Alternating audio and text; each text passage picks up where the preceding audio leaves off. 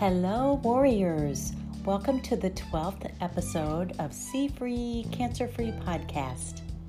My name is Pamela, and I am your host for all things positively cancer-free.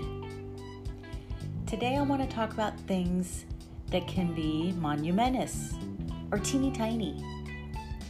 They can be out of the blue or prayed all night for. They can happen to you or a loved one. They have no boundaries. They can be seen with the eyes and definitely felt with the heart. What are they? Something that happens daily to those that ask. Miracles.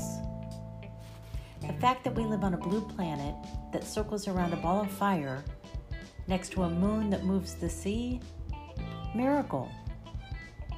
Scientists estimate that the probability of you being born just as you are is about one in four hundred trillion. Now, for me, staying alive after stage four colon cancer is a miracle, and it can happen to you too. But first, you must believe. Miracles happen to you and for you when God's timing is perfect.